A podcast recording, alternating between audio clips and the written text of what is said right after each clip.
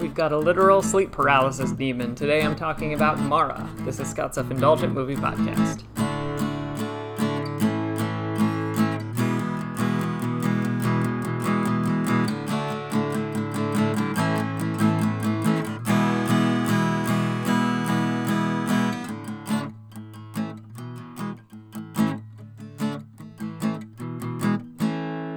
Hello, movie friends. Welcome to Scott's Self Indulgent Movie Podcast. I am Scott, and today I'm talking about a horror movie called Mara. It came out in 2018, and I think it has a great hook, even if the follow through isn't great. So, wanted to talk about it. So, without further ado, let's get started. There are very specific human experiences that are perfect for horror movies. If you've ever been alone in an abandoned parking lot or seen something move in the dark, you're already primed for a slasher villain. Or perhaps you've had a dream so terrifying that the idea of being stuck in it until you're dead made Freddy Krueger your worst nightmare. In that vein, we have Mara, a movie that mines the terror of sleep paralysis. Olga Kurylenko plays Kate Fuller, a criminal psychologist who's been assigned to a grisly case.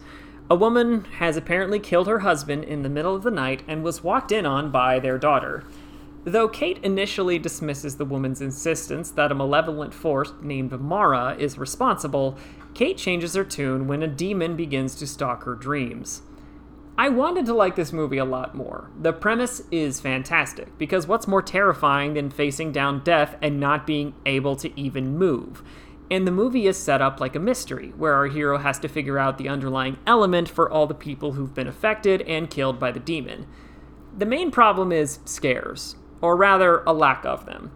While there are some scary scenes and setups, the time between them is extensive, and by the film's end, it doesn't really match the theme.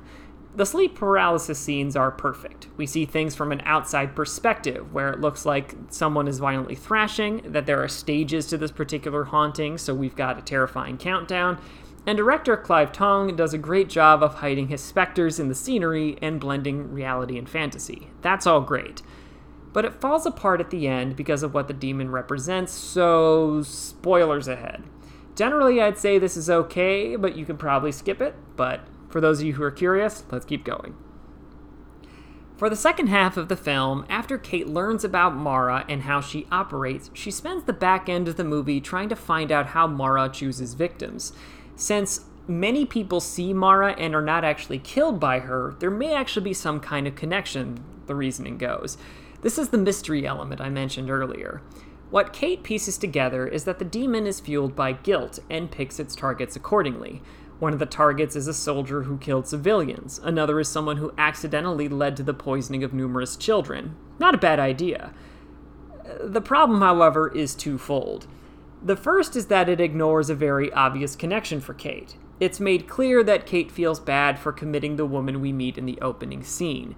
Now that she knows the demon is responsible and that demon is coming for them both, she's terrified that her decision got this woman killed.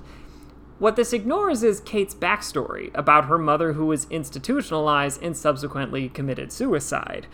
Considering the parallel, you'd expect images of her family and mother to creep up and bolster the demon's psychic attack. Instead, the emphasis is on Mara and the family Kate just met. It feels incomplete. The other problem is what qualifies for guilt. The barometer for guilt in this movie is all over the place. Killing an innocent civilian in war and never being punished seems like the right level. But the mom who dies feeling guilty for wanting to leave her husband, and her daughter feels guilty for something that isn't her fault. I get that Mara is a metaphor, but putting all of these things on the same playing field feels off and makes the resolution less impactful. The verdict is a shrug. Despite a fantastic setup and some good scenes, Mara is too slow and unfocused for its own good. 4 out of 10. This has been Scott's Self Indulgent Movie Podcast. Thank you so much for listening. Don't forget to like, share, and subscribe wherever you get your podcasts. And don't forget to join our Facebook group, Scott's Self Indulgent Movie World. Stay safe, everybody, and I'll catch you next time.